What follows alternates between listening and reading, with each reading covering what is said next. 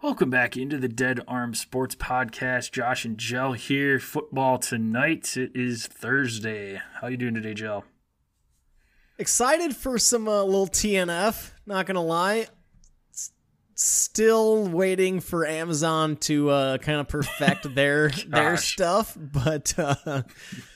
I don't know, something. Man. This is what happens when you got the entire country trying to stream something. You know, right.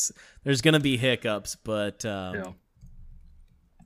you know, I mean, battle of you know, got a lot of horsepower going into this game. Yeah, that's for Broncos, Colts. Oh, before we get into some of the NFL games, got our question of the day. This is going to take you back, Gel. Used to work for this company. Culver's, please. I want to know, what is the GOAT when it comes to flavor of the day? Culver's custard. I love the caramel cashew. Okay. When classic. They would throw that in there. That's just, I love nuts. All kinds of nuts. All of the nuts. No, that's my GOAT. I personally, I'm not a big chocolate guy. So like some of the chocolate flavors never got me. Like I like just vanilla with shit on it. So literal shit. Damn straight, baby. Damn Skippy. No, I mean, Oreo overload, always solid. Anything Reese's. I prefer the cups. Reese's cups over Reese's Pieces all day. And but yeah, caramel cashew just generally. I like having the cashews, man. Also, my favorite salad is the oh man, I should remember whatever their cashew salad is with ranch. Oh, deadly salad to die for. So I'm a cashew fan. It's my favorite nut. Nice. My GOAT when it comes to flavor of the day, just Drummy. Absolutely love that. Ooh, vanilla ice cream. With a waffle cone. Little waffle cone. Oh, yeah. I like that. Little drumstick that's pretty much smashed up and put into ice cream. Can't go wrong there. So. They make those waffle cones fresh in-house. It's, you know, they got the waffle batter. It's a legit operation. Culver's is nothing to be, like, anything fast casual, any fast food, I think that there's nothing that compares to Culver's. I worked there for, from age 16 to, you know, through high school, and then came back for a summer in between freshman and sophomore year of college. So, you know, I put in my my hours there, and you know, you say when a lot of people, when they like the traditional thing is like, oh, you work there and you get sick of the food, or you work there and you find all the dirty secrets, or you work there and it's like, good God, that kitchen is disgusting. Nope, opposite with Culver's.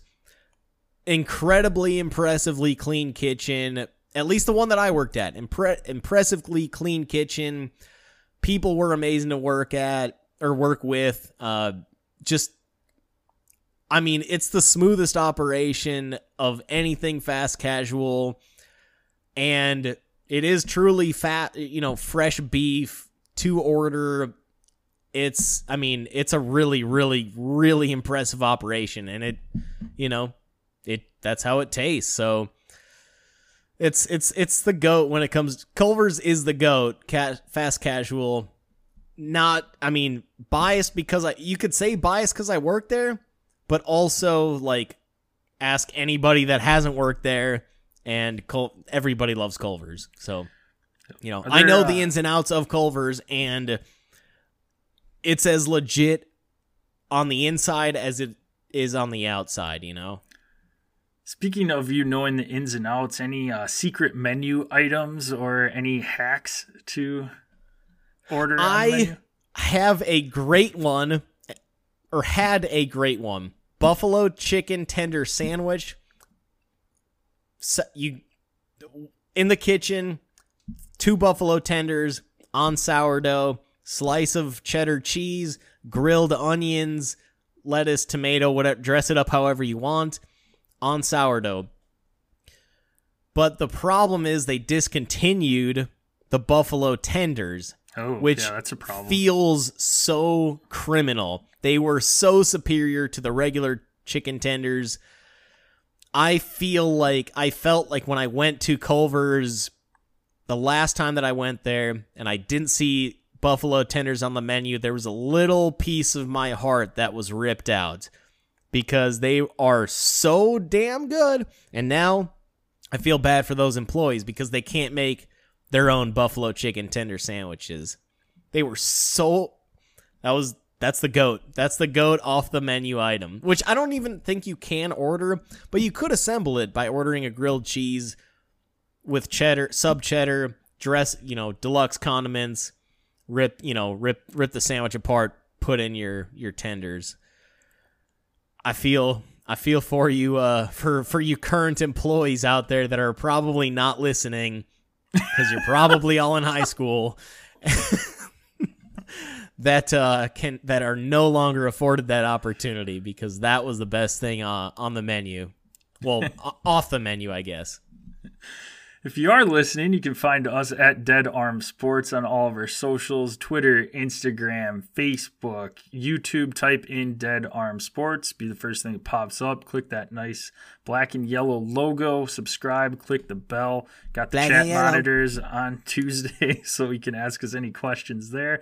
If you want to ask us questions outside of the podcast or have any topics you want us to discuss, Gel can be found at DasGel. I can be found at DasJPEG. That's at DasJel or at DasJPEC. Subscribe, rate, and review the podcast on your favorite listening platform, and we will send you some sticker swag if you send us a screenshot of that review. Swag it up! Kicking it off. Stuff we all get. Swag. Swagalicious. Fergalicious. Fergalicious definition. Oh, man. Gotta stop. That ain't good. NCAA not as appealing. 6 preview. Coming from me. Coming off of week 5, had a little bit of change up in the top 10 coming into this week. Quite a few solid games this week that I am looking forward to, Gel. I'll throw it over to you, though. I'll start with the NFL. You can start with NCAA. What is one of the games you are pumped for this weekend? Yeah, I mean, I think, honestly, at this point, game of the week, at least, which, Pac-12, like, hell yeah, like, pump it up. Pac-12 is doing some really nice stuff. I think game of the week right now has to be Utah-UCLA. Way UCLA has been playing, undefeated, never lost.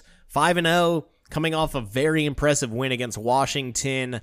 DTR, Dorian Thompson-Robinson, as mentioned on the last episode, kind of keeps climbing up that Heisman board a little bit. And so UCLA looks really legit. Chip Kelly finally, year 5, 6 with that program. Looks like he's got his quarterback again, 6th-year quarterback. With feels like Thompson-Robinson has been there not quite as long as Adrian Martinez was with Nebraska, but he's been at that UCLA program for a minute. They're up into the top 25, and then Utah, after that week 1 loss to Florida, they've kind of righted their ship. Really dominated Oregon State last week with a 42-24. Wait. That score might be wrong. Either way, dominated Oregon State last week. And Oregon State really put up a fight, very, very legitimate fight the week previous to against USC. So Utah's looking really good the way that they're coming off that W against Oregon State. UCLA has done nothing but impress this season. That's my personal game of the week, and maybe, one of the 3 top 25 matches on this week's slate. Yeah, no, I love it. It was on my short list here as well. Utah, like you had mentioned, one loss on the season, so they can't lose another game if they want to still get into the playoff. I think they still can get in. They win the Pac-12, and they could get in. Tough road loss in the swamp in Florida. And UCLA, UCLA's coming out firing. You had mentioned DTR. He is DTR, down to rake, that is, has been phenomenal so far this season, leading them to that 5-0 start. And it's been one of the better quarterbacks and better surprises this season. And UCLA is right there in the mix in this Pac-12. So, no, absolutely. Another fun Pac-12 matchup this week. I love these conferences. I mean, we've talked about the SEC, and it seems like SEC, Pac-12 are just two conferences. Every week there's been a game that we're pumped for because it's two quality teams that are matched up against each other, and absolutely, absolutely love it. Do you think that UCLA, I guess, you know, now that we mentioned last week before this UCLA-Washington game that UCLA's home crowd, you know, they're playing at the Rose Bowl, where that's where they play their home games, not really as existent as you would generally find from, you know, a home environment. Yeah. But now that they're a top 25 team, do you see that maybe there's a shift there? I question it still because it's LA, but now that they're a top 25 team, undefeated, never lost, and against in such a big game, do you see, you know, these UCLA fans coming out, showing out for what on the West Coast will be a 12:30 game? Yeah, I think so. Just with it being a big game, and UCLA, let's be honest, they haven't had a really good program in quite some time now, and it's a historic program. You got a good fan base there, and USC, you've got a good fan base there, so LA can finally get excited about some college football. You've got two teams that are at the top of the conference right now, and two teams that are also going to be moving over to the Big Ten here in a couple seasons. But no, I think it'll, by the way, both squads, USC and UCLA, putting on a nice little display. Nice display saying, hey, Big Ten, when we're coming, we're coming. Yep. But no, I expect that crowd to be rocking now that they are ranked and have a nice matchup with Utah this weekend. I'm going to take it over to Baton Rouge and Tennessee at LSU. LSU is a quiet 4-1 right now, jumped into the number 25 ranking right now. And if you remember right, LSU very well could be 5-0 right now. Had a game-tying touchdown the opening game of the season against Florida State, missed the extra point to tie it, send it to overtime. So Brian Kelly off to a nice start in LSU. Tennessee is rested up, coming off of that big win over Florida 2 weeks ago, coming off of a bye, and this is a tough road test. They had one going into Pittsburgh, not nearly as tough as LSU. LSU is one of the toughest road environments in all of football. Get a little bit of a break here with an 11 a.m. start, not a night game this week, but Bama's lurking for Tennessee next week. Is this a potential slip-up game for Tennessee to get their first loss of the season going into LSU? Maybe have their mindset on a undefeated versus undefeated matchup at home against Bama next week? I don't think so. I think Josh Heupel will have this team dialed in. Tennessee is still trying to really, really establish themselves as as an SEC power, which they were once, you know, the way that they were once regarded as. Again, this is, we're talking decades ago when they were an SEC power, but, you know, it's only a 3-point game, or it's a 3-point spread. It's not like, yes, they have Alabama coming up, but LSU, facing LSU at LSU, I don't see that as a trap game. This isn't like Wisconsin facing Washington State when they've got the Buckeyes coming up the final the next week. Like LSU's a really legit program, and Tennessee is trying to still... Well, that was wrong. They didn't face Ohio State the following week. No, they had New Mexico State in there. Right, but point being is, I guess ultimately my point is, I don't see how LSU... I don't think any team looks at LSU and as, you know,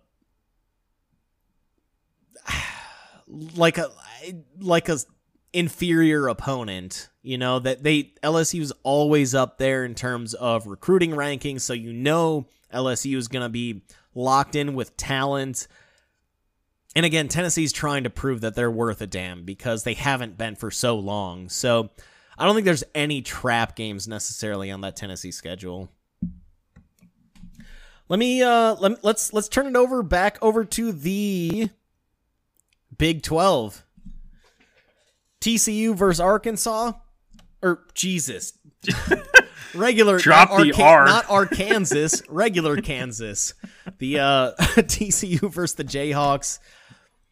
I mean, this is a tale of two teams that were not really. I mean, nobody thought they were really going to be relevant at all for this season. They haven't really been in past years. Kansas obviously hasn't been relevant in a long time. TCU.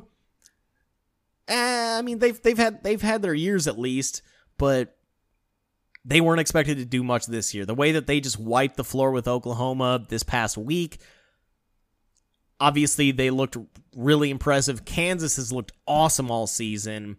Do you have kind of a, you know, it's an 11 a.m. game. Do you have any sort of takeaways on this one?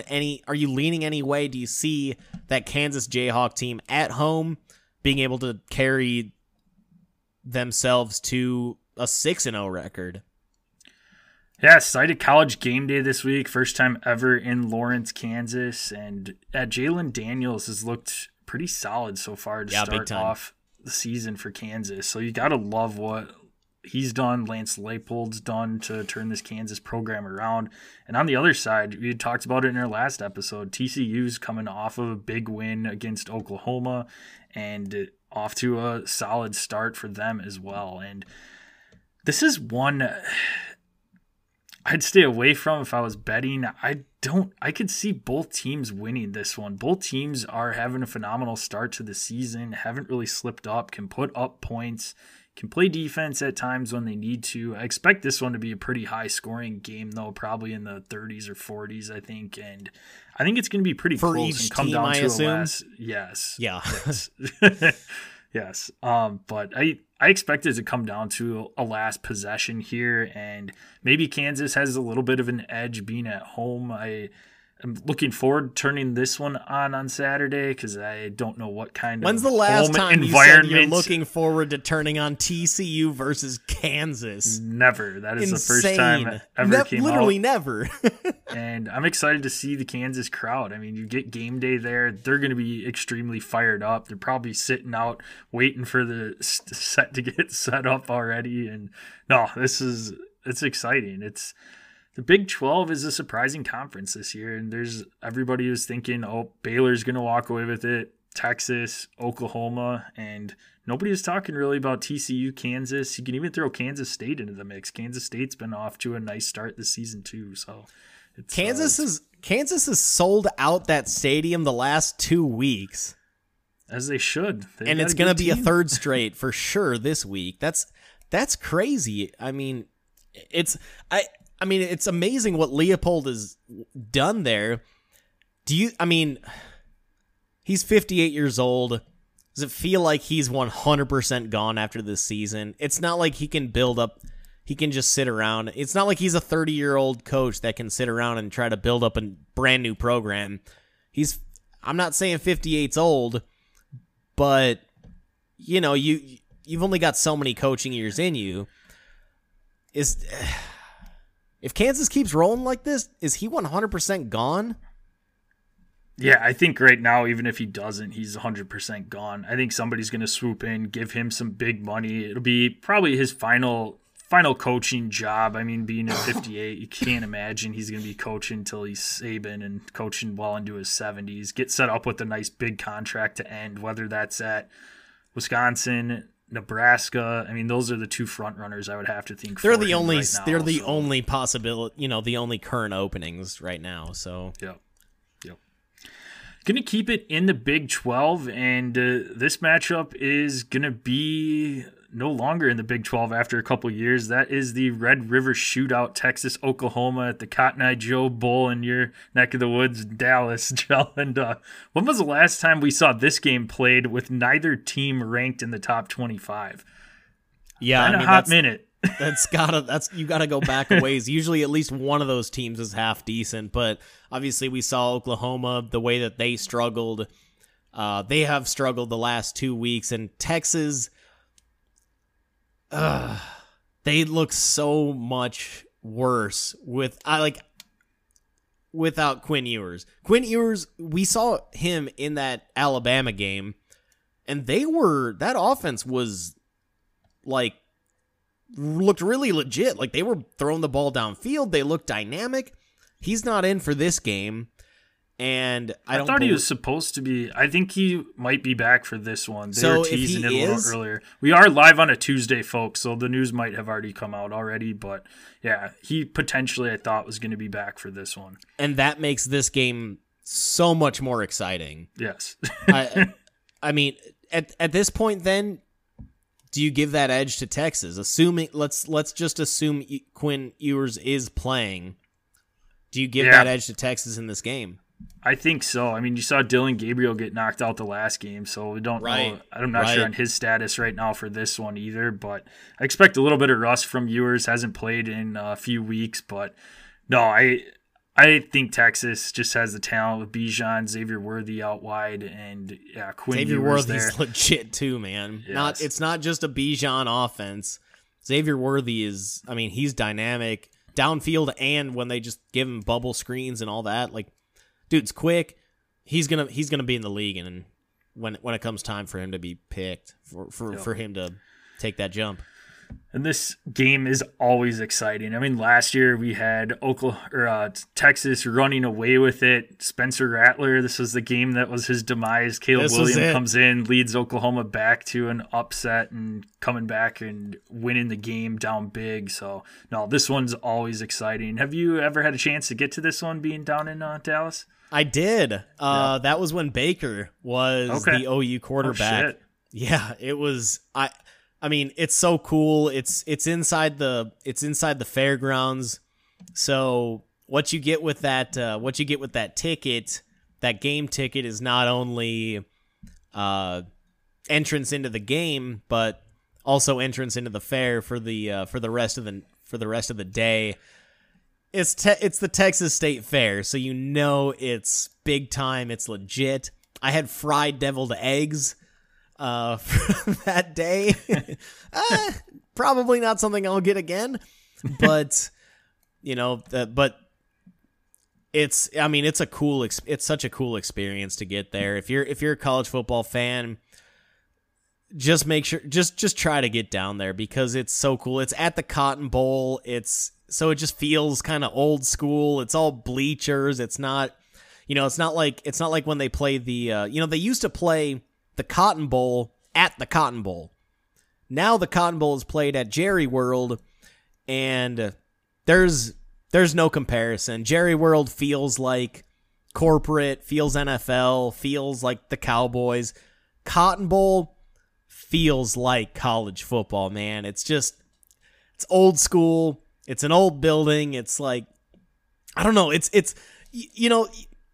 hard to kind of put into words, but a college atmosphere versus an NFL atmosphere, and it's just different. But yeah, that was really cool being there for that Baker, when Baker was at OU. It was badass, man. Quick breaking news alert here. You no longer have to worry about your sporting events getting interrupted by Aaron Judge's quest for 62 because he just hit 62 finally. Finally, almost a week after 61. Congrats, Mr. Judge. He done it. I can verify on, new AL home run king. Okay, while we're on that topic, really quick, Is he the home run king, or do you give it to Bonds? In your mind. I think I have to still give it to Bonds because there's so many other players in his era that were also doing it at that point in time. I mean, you could make a case for either of them, but I don't know. It's Barry Bonds. It's Bonds on my side too. He's most, I mean, yes, obviously the juicing and everything, that's obvious, but he's still the most dominant player I've ever seen, juicing or not, and the most feared baseball player ever.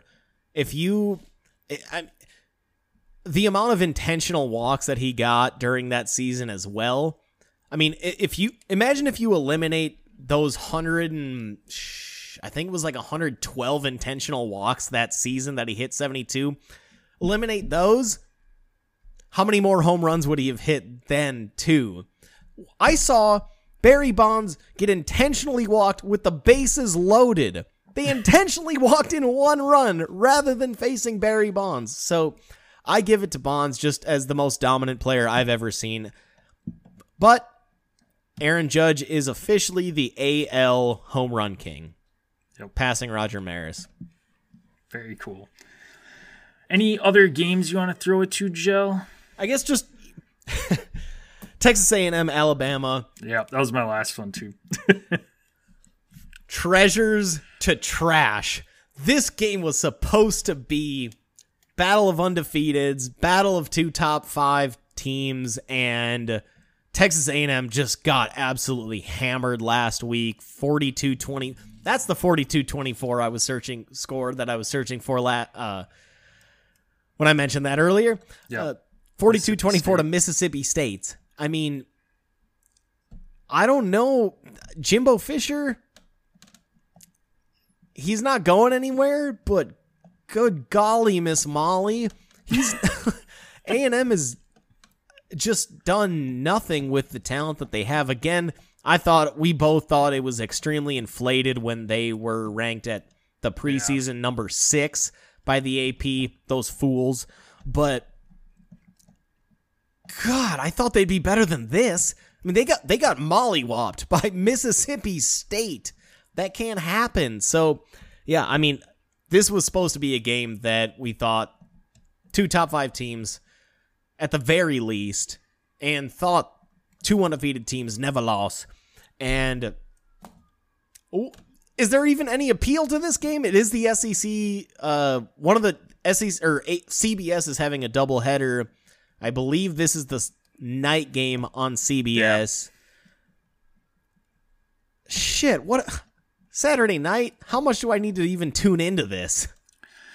Yeah, I mean, going into it, like you said, I got Aggie friends, so I probably will just be watching with them. But like, I don't even give a shit about the game. This is it's gonna be a just demolition derby by Alabama. Yeah, and this was, going into the season, one of the games that we were super pumped for. I mean, Alabama losing at Texas A&M last year at Kyle Field, and a huge upset win there, and they were looking for revenge this year. You had Texas A&M with the top recruiting class in the country, and along with that, Nick Saban taking some shots at Jimbo Fisher and about all of the money that's getting paid, and Jimbo not liking that, taking shots back at Saban. So you had those two guys going back and forth for a little bit, former co-workers, I guess you'd say, with Saban being the lead there. But no, now not great. I mean, Texas A&M had a couple nice wins at the time over Miami and Arkansas, but Arkansas has shown to be a fraud. That I had said 2 weeks ago that they were probably going to lose 3 out of their next 4. They've lost 2 out of 2 so far, and Miami got beat by Middle Tennessee State the other weekend at home, so not looking as good there for those wins. But I don't know. I'll still probably be tuned into it. Texas A&M does have the pieces to pull off an upset. I don't know if it's going to be on the road in Tuscaloosa, but I think I'm more so the only thing I'm looking forward to in this one is seeing if Jimbo goes and shakes Saban's hand after the lead up to this game from the offseason and preseason. They kind of like tried to make amends, yeah, but how sincere right. is it, you know? Yep. All right, it is time for our upset picks of the week. Still a barn burner 1-0 score on the season so far. Both of us went with Kentucky last week. Knocking off Ole Miss did not happen. And this is outright wins. So we can only pick teams with a 7-point or more spread. So 7 to 13.5 point underdog, you get a point. 14 to 20.5 points, 2 points, and 21 and up is 3 points. I have a 1-0 lead. I will go ahead and defer to you, Gel. Who is your upset of the week? I'm going to go Utah State over, sorry, troops, but Utah State over Air Force. Right now, Utah State's a 10-point dog. Air Force got some news about some recruiting violations. I kind of wonder if maybe that's a distraction for Air Force. Shouldn't be, given that you know, that probably won't affect a lot of that program, at least football wise, but could be a little bit of a distraction for the administration. And Utah State hung with BYU last week. They did lose 38-26, but BYU is a top 20 program right now.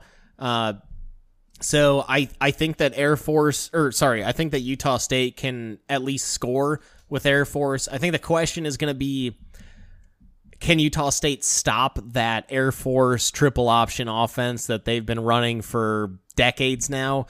But if they can, I think that Utah State has the offense to at least hang with Air Force and potentially get that upset. But gotta be, I mean, I'm just, you know, most of this is because I'm impressed with how they kind of hung around with BYU. 12-point loss to a program that, you know, that is highly regarded right now. Again, top 20 program.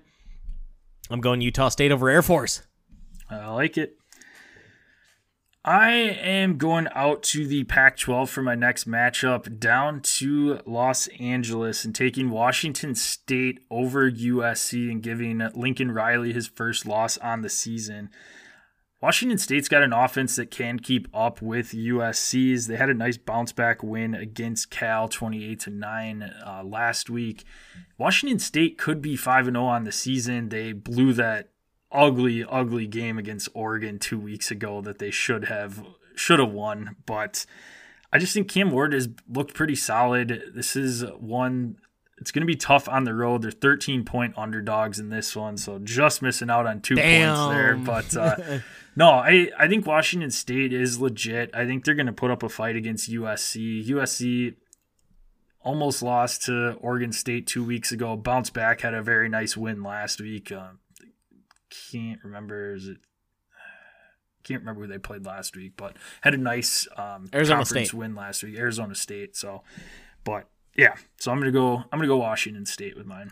Other thing to note that works in your favor: USC plays at Utah next week, so they may be looking. This could be one of those like look ahead, you know, kind of matchups. Not so fast, my friend.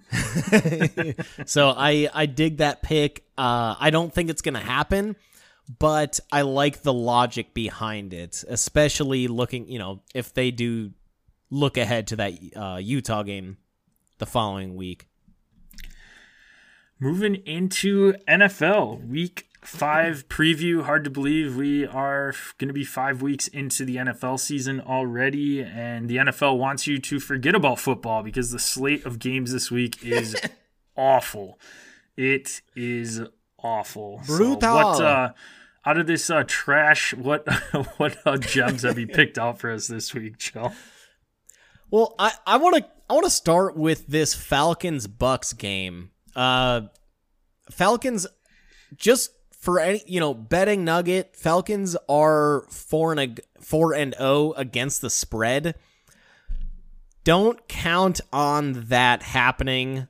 They're obviously not going to go 16 or 17-0 against the spread, but they are 8.5-point dogs right now. It's such a weird number that you may be able to find a little bit of value in the Falcons if you take that right now. 6.5,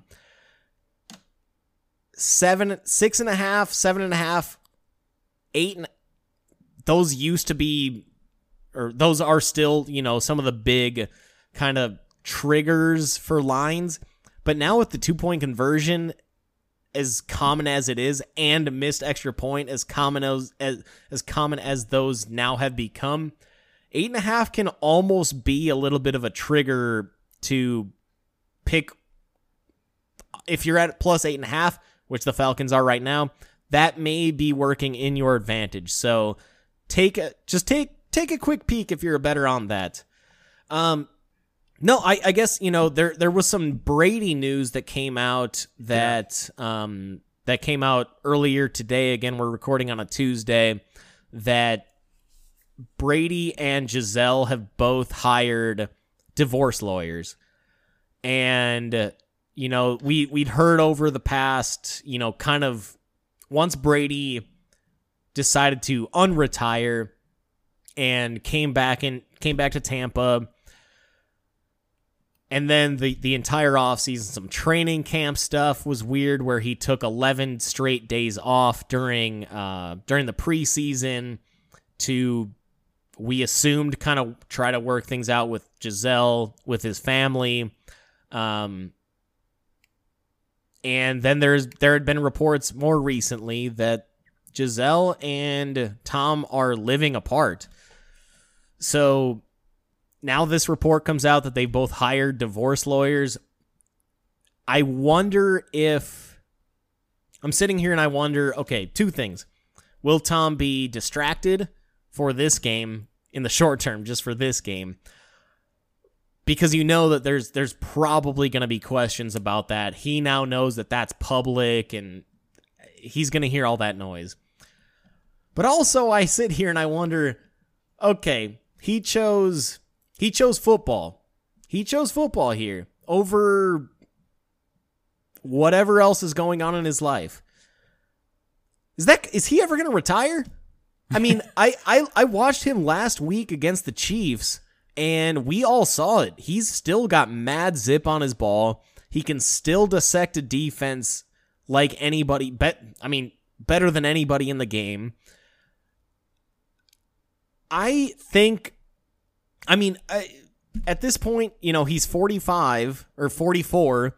He said he wanted to play till he's 45. Well, now he chose football over other stuff in his life.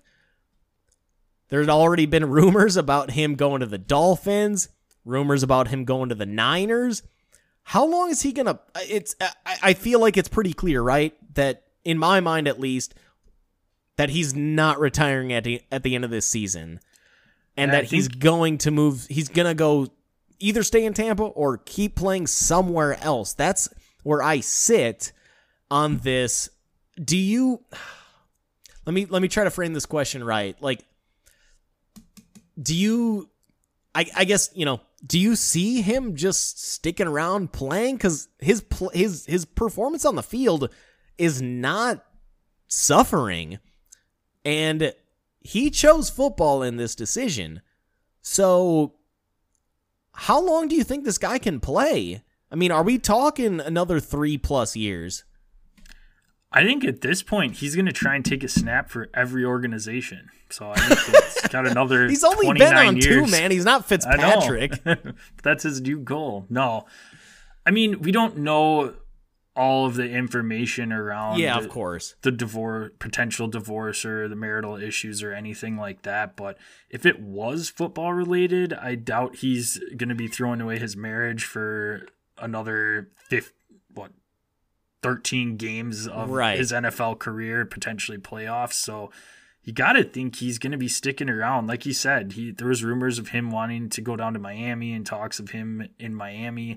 and he's not tied with the Bucs after this year. And he grew up a 49ers fan out in California, so maybe that makes sense, especially if can't get Jimmy G back. Trey Lance isn't recovering well from his injury.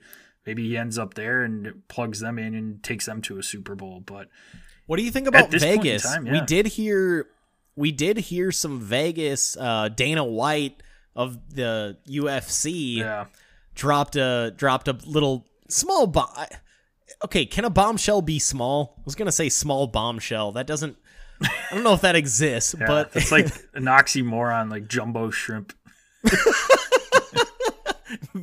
Well done. Oh, that's funny. That's really good. But no, I mean, oh, that's really good. Yum shrimp. Sound like Homer Simpson. Shrimp. Donut. But no, we heard that. I mean, I don't know. Derek Carr seems to be locked in. He obviously signed that. He obviously signed his new deal in the offseason, but there's who knows, man, what's going on with him. He might be around for a while. I don't want to get too much into his personal business because I don't know. I mean, none of us know what's going on, but I mean, seems pretty obvious what happened. He chose football. And he wouldn't, like you said, he wouldn't be doing it for one. I mean, his wife and family thought last season was his last season because he retired. So pretty fair for them to assume that. And he chose football. He said, nope, I'm not done. I still got a lot left to play. Not I have a lot of legacy left to prove, because he's proven that he is the GOAT. But there might be a lot of Brady left in, in the league for the next however many years. Yeah. No, it'll be interesting. Wait and see. Yeah. Juicy. One of the games that I picked out of this ugly slate is one that could potentially be kind of ugly, but I'm curious to see Cooper Rush, 4-0 as the Cowboys starting quarterback. This is how desperate we are. We're talking about Cooper Rush. Cooper Rush, only quarterback in Cowboys history to win his first four games starting. Sit down, Dak. Yeah, but no, I mean, Cooper Rush has been good. I mean, after Dak got hurt week one, I think you and I, or at least I know I did, I talked and I'm like, is the Cowboys season over? Or is they just on to next year with Dak being out as many games? And they couldn't have been doing better. I mean, he's been awesome since he's come in and taken them, and they're a game behind Philly, and Philly's undefeated right now in the NFC East. But Rams, tougher team, but the Rams, I mean, they're beatable. They don't nearly look as like the same team as they have been in the past. They're Super Bowl. Usually it's the team that loses the Super Bowl has a Super Bowl hangover, we've seen, at least in the NFL. And Cincinnati looked like they were playing that part for a little bit, but the Rams just, I don't know if they're getting old. What's going on there? Stafford doesn't look like the same quarterback he was. You wonder if it's something with that arm, the elbow that he had, the injury to start off the season, if that is something that's lingering. What's going on there? Allen Robinson's been non-existent after they paid him all of that money. So I don't know. Like I said, I'm pulling at strings here for some of these matchups, but this is one that does intrigue me a little bit, just to kind of see the Cowboys, if they can keep it rolling. I don't even know like what to say here. I think both like honestly, like I pretty much have to agree with everything that you just said. Because I don't know what to make of the Cowboys. It's not like, I mean, that Bengals win, Bengals looked like, they looked bad. I don't know how much I want to give to Cooper Rush on that. They played, last week they worked the Commandos, Washington football team, whatever the hell you want to call them.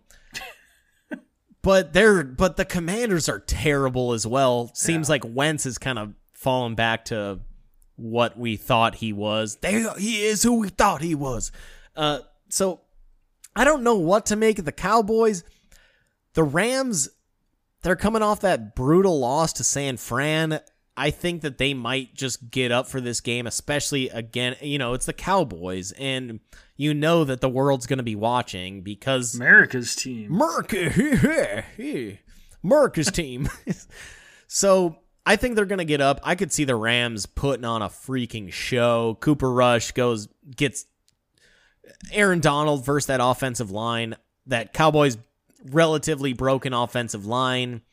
It's better than I guess it's better than I thought that offensive line would be after Tyron Smith went out, but they haven't really faced much, so I wouldn't be shocked if the Rams come out and just put on a hurtin' for a squirtin' on on the Cowboys here. 40-year-old virgin shout out. Attaboy. She was hurtin'. Or a squirtin'. Ho for show. Let's get into one of the games that I think is actually desirable. Bengals-Ravens, Sunday night. You took my last one. Sorry, buddy. I got one more. I got one more. No, let's go for it. After I got one more. Bengals-Ravens, Sunday night. Cincinnati looked awful the first couple weeks, but I think that they've kind of turned it around a little bit. That offense looks, they're gelling a little bit more than. That's you. Josh and Jalen, maybe next week for you guys. They certainly look better than they did at the beginning of the season. They did have a ton of offensive line change-ups, and sometimes those offensive lines need just some time to kind of coordinate and get in the same, you know, get on the same page in terms of call-outs, in terms of, you know, whose assignments are whose. So I think that the Bengals are in a much better position. Overall, though, the Ravens have obviously been the more impressive team up to this point. But the Ravens can't really close games out. Week 2 against Miami, they blew a 23-point lead in the fourth quarter. Week 3 against New England, that game was really just way too close. I mean, Patriots just kind of hung around all game. Yeah, the Ravens got the W, but Patriots just kind of hung around all game. And then Buffalo, week 4, Ravens were shut out in the second half. They had a 20-point lead, and Buffalo went on a 20-3 run. So I've got some concerns about the Ravens closing games out. And if they have that ability, because, yeah, that game against Miami, this game against Buffalo, two of the, you know, right now looking at Buffalo's probably, you know, one of the top two teams in the AFC. Miami had been there, regarded as one of the top teams in the AFC pre-Tua injury. And the Ravens just can't, I don't know what it is in the second half, if it's, you know, you go into that halftime and they lose some momentum, or if their offense just doesn't change and the defenses adjust. I don't know, but you know, you got to be, if I'm a Ravens fan, I'm a little bit disheartened at the way that some of these second halves or fourth quarters really have played out, and the Bengals are getting hot at the right time. So This is genuinely, you know, it's a night game at Baltimore, so there's a pretty nice edge there. But if I'm a Baltimore fan, I wouldn't necessarily be confident in thinking I'm going to get a W here. No, not at all. Cincinnati's turned it on, like you had mentioned. This could be a game, too, where Baltimore is without Rashad Bateman, so something to keep an eye on, especially if you have him on your fantasy teams there.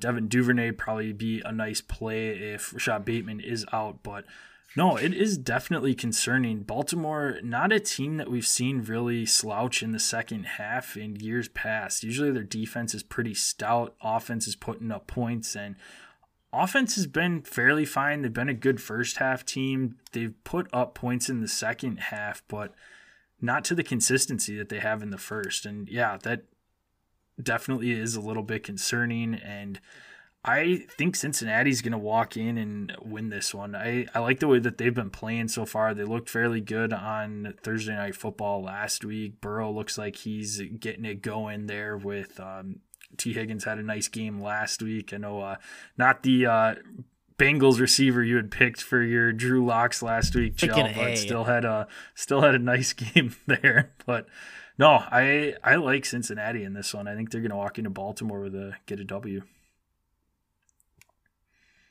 Yeah, it'll be, I mean, it's just night game, Sunday night game in Baltimore. That's about as good as it gets. Yeah. One last game that I want to touch on, Lions at Patriots. 1-3 versus 1-3. God awful by the records, but can the Lions slow down Bailey Zappe? They've been giving up, they're averaging right now, giving up 35 points a game. When you hear that, you'd think that they're just getting absolutely smoked in every game. They're losing, every game by 35 to whatever, getting absolutely hammered. They have a -1 point differential. Yeah. That offense is so damn legit. But that their defense is that bad that they're giving up 35 a game through 4 weeks. This isn't a fluke. That defense is bad. Can they slow down Bailey Zappe here? Or Mac Jones? I don't think Mac Jones is playing at this point. Yeah, I can't imagine it. But no, I mean, Detroit's offense has actually looked really good on the season. Like you said, they can't stop anybody. I mean, everybody's just going right through them. And New England's offense isn't anything special, though. So if New England can get the run game going, they'll have a chance in this one. But, I mean, look at who the Lions have played so far. They played Minnesota, Philly. I'm trying to think who else. Another solid offense too. They played teams that have good offenses, so it's not like they're giving up 40 some points to the Bears. Well, they gave up garbage teams. They also still gave up 27 to the Commanders and 48 to Geno Smith. Geno's looked halfway decent so far. I know, your but Drew still, Lock for MVP. But still, that ain't looking good. No, not at all. But no, I don't know. It's going to be tough for Detroit to go on the road in New England and beat them, but I don't know. Their offense is legit. I mean, they put up 40-some points last week without Amon-Ra St. Brown, their top overall receiver. I mean, we'll get into I'll toot my horn here in a little bit about who did go off in that game, but almost so. I mean, Amon-Ra, that's – yeah, we'll see. We'll see. We will see. Let's lock it in. All right, let's lock it in. Time for our Drew Locks. If you're new to the program, each week, Jill and I pick a quarterback, wide receiver, running back, tight end. You cannot pick the same player as your opponent, and once you use a player, you cannot use them again the rest of the season. Keep a running total on fantasy points on the season. Pretty standard scoring, I guess. It's all right, we won't get into it, but it's our home league scoring that we use. Last week, Gel, solid 30.88 points. Very, very respectable. I think that was the second highest on the season so far for you. And second place to yours truly, though. Had a nice 39.5 point day. Led by Hercules, TJ Hawkinson, just absolute monster game, 170 some yards, 2 tutties. Hey, Sonny, I see a tail.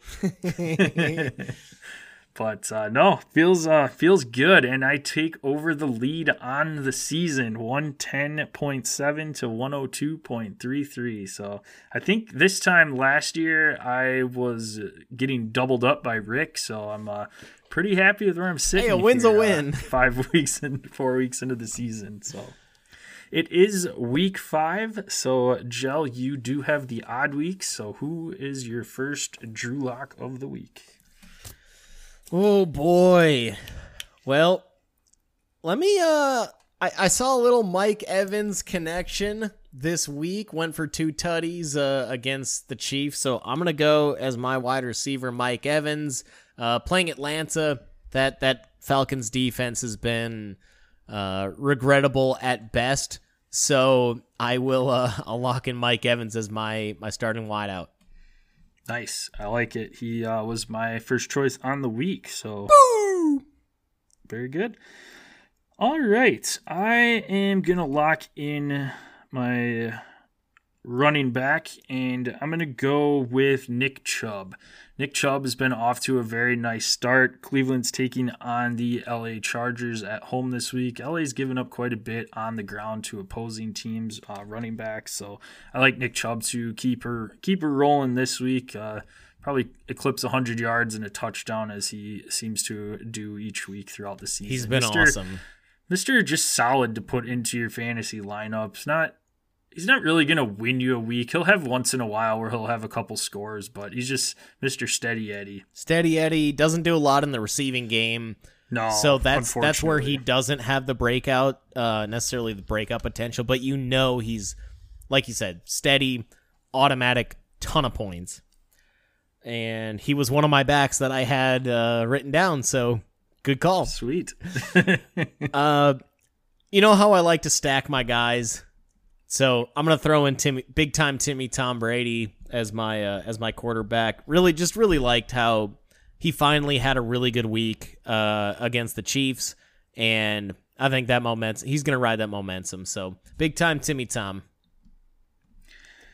I'm gonna lock in. I don't even really have to play strategy here because I have stars next to the rest of the guys, which means you have already used them. So I am going to lock in Patrick Mahomes as my quarterback going up against Las Vegas this week. Patty Mahomes has looked awesome so far. We mentioned that last episode, 11-2 touchdown interception ratio. Don't see that changing against the Raiders defense at all, and Patrick Mahomes should have a fine night. Yep. Wish I didn't have. I would have gone to a different stack if I hadn't already used Mahomes, but that stack would have been Mahomes and Kelce. So I'm still going to lock in Travis Kelce. I also wish I had Kelce. I'm still going to lock in Travis Kelce as my tight end here again versus Vegas.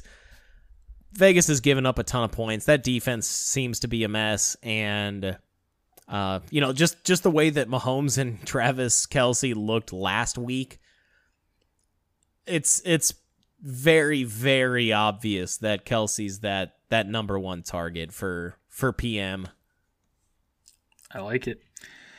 I'm going to go and lock in my wide receiver here, and I'm going to go with who you picked last week. I think Jamar Chase is going to have a nice bounce-back game against Baltimore this week. I think it's going to be not a bounce-back game. Jamar Chase still had a really nice week. Pretty nice week. Didn't find the end zone, though. He's bouncing back and scoring me a touchdown this week. How about that? Tutties, bro, tutties. Tutties for days. But, no, I like the matchup against Baltimore. Baltimore's secondary has given up some big plays so far this year and given up quite a bit of points to the fantasy wide receivers, so I like Chase. And I am, for my final position, my running back, I'm going to lock up Nick Chubb's opponent, Austin Ekeler. That's who I had written down second. Those were my two guys, Ekeler and Chubb. So, nice. Gonna lock in Austin Ekeler versus the Brownies. I like it. Ekeler had a nice game last week. Finally, was there. Been waiting on him. Yep. I'm gonna go with the tight end position and lock in the Walrus. Darren Waller got a nice matchup against Kansas City's defense there. I think he's going to have a pretty big game and going to be a lot of points in this one. At least I'm hoping. I think so. So I'm going to lock in a tight end that's got a chance to get some nice catches, yards, and maybe even find the end zone. I'm into it. Waller hardly know her. All right, so we'll see if I can stay atop the standings next Thursday when we recap our Drew Locks. We'll see. Got a 8.5 point lead, so hopefully I can keep that rolling. We can be found at Dead Arm Sports, Twitter, Instagram. Check us out on Facebook at Dead Arm Sports. Same thing for YouTube, Dead Arm Sports into that search bar. Click the black and yellow logo, subscribe, click the bell. That way you know when our live episodes drop, typically on Tuesdays. But if not, you'll be alerted. That way you can ask us any questions in the chat. If you want to ask us questions when we're not recording, you can find Gel at DosGel. I can be found at DosJPEG. Subscribe, rate, and review the podcast on your favorite listening platform. Get you some sticker swag sent out with a screenshot of your review. What are some of those listening platforms, Joe? Find us on Apple Podcasts, Spotify, iHeartRadio, and Google Podcast. Again, subscribe, rate, and review there. Find us on YouTube. Just search Dead Arm Sports. Hit that subscribe bell. Love it. All right, that'll wrap it up. Hopefully your fantasy teams are doing better than mine. Need a couple of wins this weekend. And, yeah, let's see what happens there. Hopefully our upsets hit this week as well. And we will be back next week to recap all of the football action from the weekend. Gel, close her out. Geno seems to rock. Adios, Drew Lock. Maybe Pete was right. And Russell sucks. Bakak!